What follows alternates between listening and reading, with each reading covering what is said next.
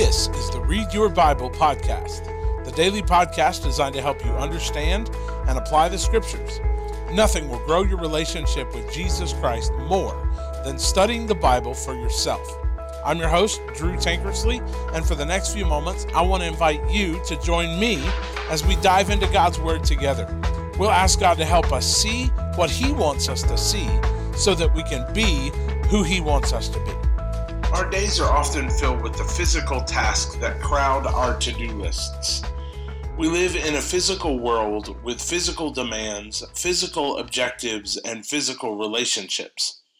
And if we're not careful, we'll be tempted to forget that over and above the physical world of the here and now is a supernatural realm filled with its own battles and initiatives, often unseen and unheeded by a physical world oblivious to their presence.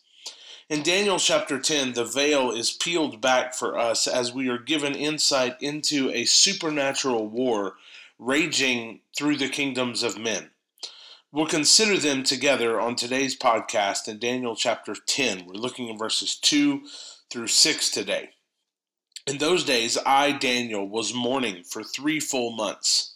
I didn't eat any rich food, no meat or wine entered my mouth, and I didn't put any oil on my body until the three weeks were over. On the twenty fourth day of the first month, as I was standing on the bank of the great river, the Tigris, I looked up, and there was a man dressed in linen, with a belt of gold from Uphaz around his waist his body was like beryl, his face like the brilliance of lightning, his eyes like flaming torches, his arms and feet like the gleam of polished bronze, and the sound of his words like the sound of a multitude. Daniel 10 recounts for us another puzzling vision from the prophet. The chapter requires a little bit of historical background to put together what is going on. We learn that Daniel receives this vision in the third year of King Cyrus of Persia. This date would be about 535 BC, making him close to 90 years old at this point. The message Daniel receives in this vision is about a great conflict, one of celestial proportions. It is an unseen war between angelic forces regarding human events about which Daniel is praying. We learn that Daniel had been mourning for three weeks. He is once again in some type of fast. No rich food, meat, or wine. He also hasn't used any oil. The Middle Easterners used this oil to keep the skin from getting dry due to the desert winds. The historical background of these events is a crucial detail to understand because it speaks to Daniel's state of mind and his mourning. By the third year of Cyrus's reign, the king has already made the call for the Jews to return to their homeland. Remember, according to Isaiah's prophecy, both in Isaiah 40 and in Isaiah 45, God would raise up Cyrus as his servant who would send the Jewish exiles back to their homeland as an end to God's punishment for their sin. Cyrus was very much a pawn in the hand of God as he returned the people back to their land. Now, as we learned in Daniel 8 and 9, this was a probationary return of sorts that partly granted a reprieve because Daniel interceded for his people. You'll remember that God would have poured out the curses mentioned in Deuteronomy 28 for 2,300 years, but instead, God heard the prophet's prayers namely for his fame and his name to be vindicated among the nations. And he used that as the grounds for Israel's deliverance from bondage. Daniel surmised, What would it look like if your people lived in bondage for 2,300 years and your name was besmirched for that long around the world? And so God reduced the punishment that he was going to bring upon them and instead allowed them to return on sort of a probationary basis. This was all in keeping with Jeremiah's prayer and prophecy in Jeremiah 25. Now, according to that prophecy, God granted his request and allowed the people to return to the land. It was to be as much a return to God as it was to the land that God had given them. God was restoring them according to his divine purposes. God has revealed these purposes through this entire book. God would use a parade of human kingdoms to restore his people and then usher in the Savior's advent. We've seen it all the way through the book. He would atone for their sins in coming, the Savior that is, through his death on the cross and establish righteousness forever in a perfectly executed timeline of events. These events occurred with precision and forethought through the majestic power of God, who would set up kings and tear them down following his own designs. This theme was present from the beginning, but God had fully revealed it to Daniel here at the end of chapter 9. Now, this reprieve from judgment through the grace offered to God's people was not because of their goodness. It was because of God's character and his zeal for his fame in the world. If you pay attention to the way that Daniel prayed, he uses this as his basis for this prayer of intercession for his people. Now remember, God's dealing with Israel would testify to the nations of who he was. So, how God interacted with them was a testimony of who God was to the world. God declared that he was faithful to his covenant promise in his judgment of these people for their sin. It's exactly what he said he would do. And now, in their return to the land, God expresses his grace and mercy to them amid that judgment. It's the perfect tension between God's justice and his grace, a tension that we will see in its fullness in the cross in the days ahead. Now, back to Daniel's vision and the historical setting. As God's people begin to return to the land, we learn that they encounter settlers who had remained there. These people were part Jewish, part foreigners, known as Samaritans. And at first, these people tried to participate in the Jewish construction of the temple. But when their attempts to participate were rebuffed and their motives rightly questioned, the Samaritans get upset and they begin to cause trouble for God's people who are trying to rebuild the temple and the city. Now, we'll learn more of these troublemakers in the book of Nehemiah. But for now, these people so troubled the construction of the temple that it eventually stopped. Ezra chapter 4 records these events. We read in verses 4 and 5 that the people who were already in the land discouraged the people of Judah and made them afraid to build. They also bribed officials to act against them to frustrate their plans throughout the reign of King Cyrus of Persia and until the reign of King Darius of Persia. Now, if you're Daniel and you are second or third in the command in the empire, you're likely privy to most all of these details. Daniel saw all of this happening. You have the ear of King Cyrus, the man that you know, according to Isaiah's prophecy, God has appointed for this purpose to send your people back, which is what you've been praying for for years now. You've watched the inadequate response of the Jews in returning to the land. Perhaps you would have expected a more significant response at the thought of returning. And you also know the act of sending these people back is a God ordained reprieve from judgment.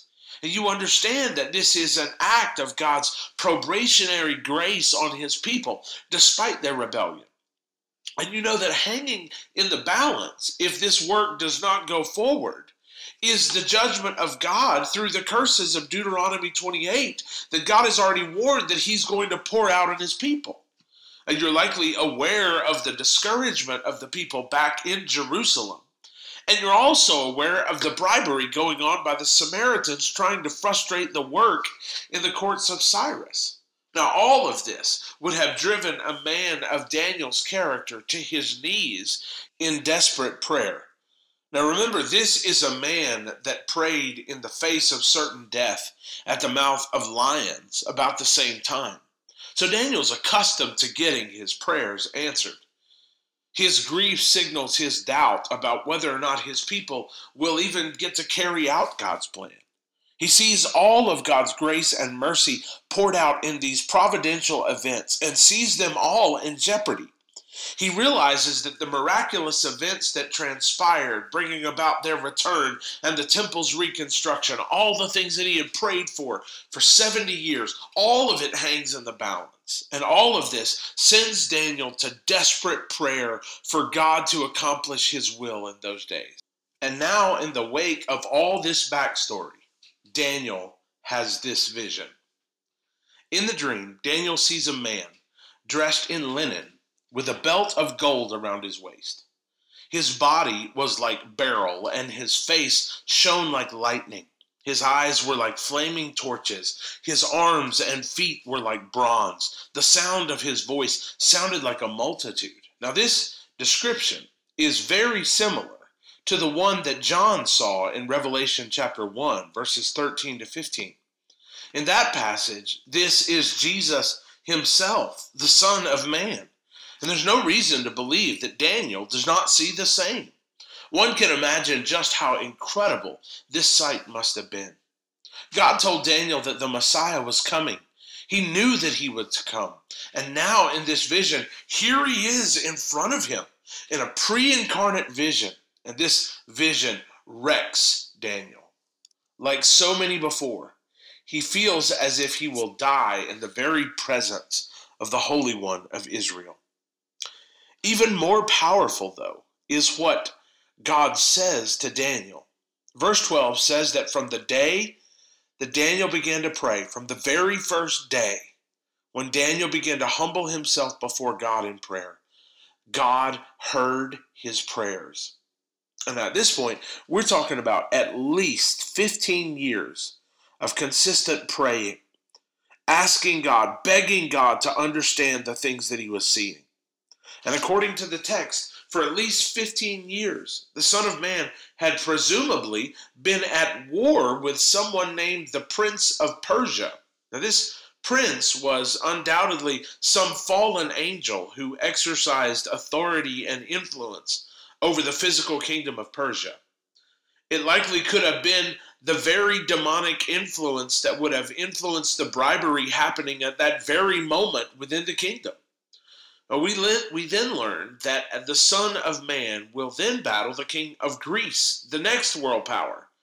It seems to me that given the revelation of God's plan to Daniel in chapter 9, that the supernatural forces of darkness are now working overtime to subvert God's plan revealed in the book of Daniel.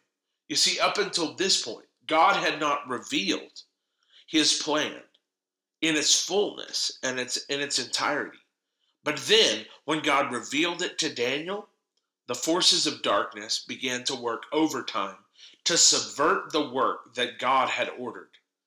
This battle had raged with such ferocity that reinforcements had to be called in just to get to Daniel. Now, the one before Daniel here is so awesome that Daniel has to be strengthened, supernaturally strengthened, even to speak. He is as a dead man in the presence of one that's so holy. Now, this is a, a strange vision to be sure, but there are several things worthy of our consideration here.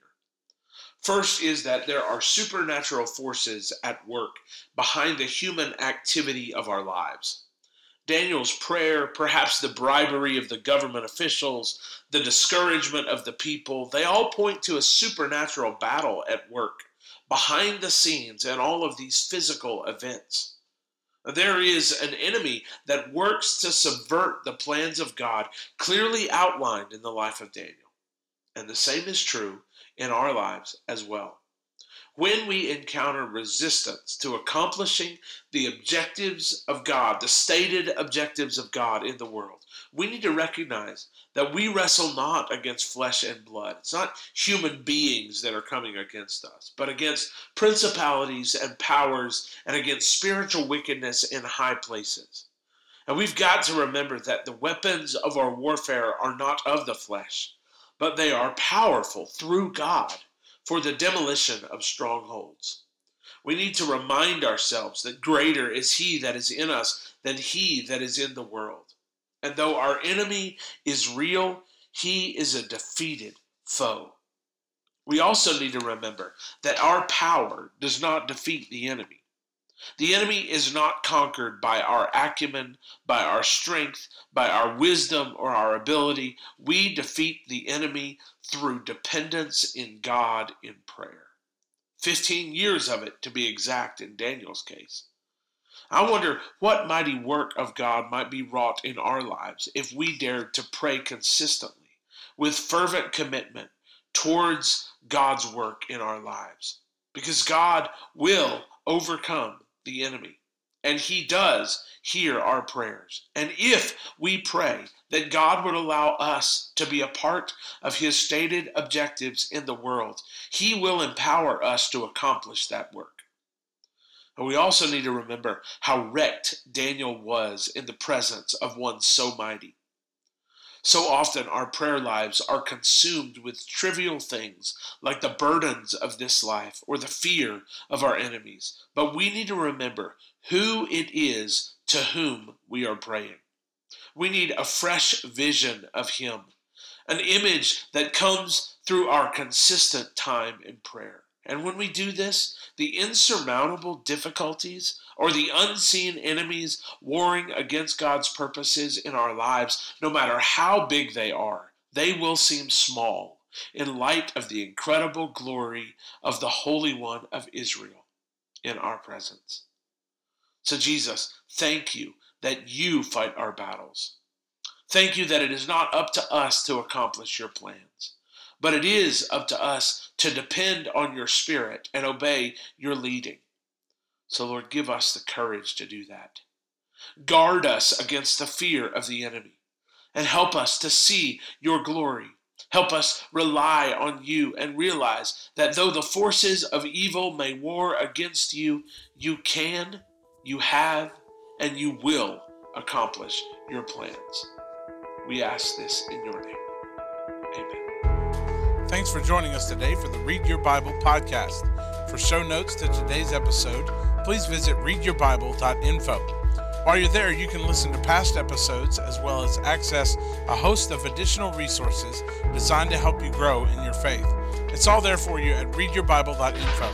That's readyourbible.info. For more information about South Seminole Baptist Church, just go to southseminole.com. Join us again tomorrow as together we help you learn to read your Bible.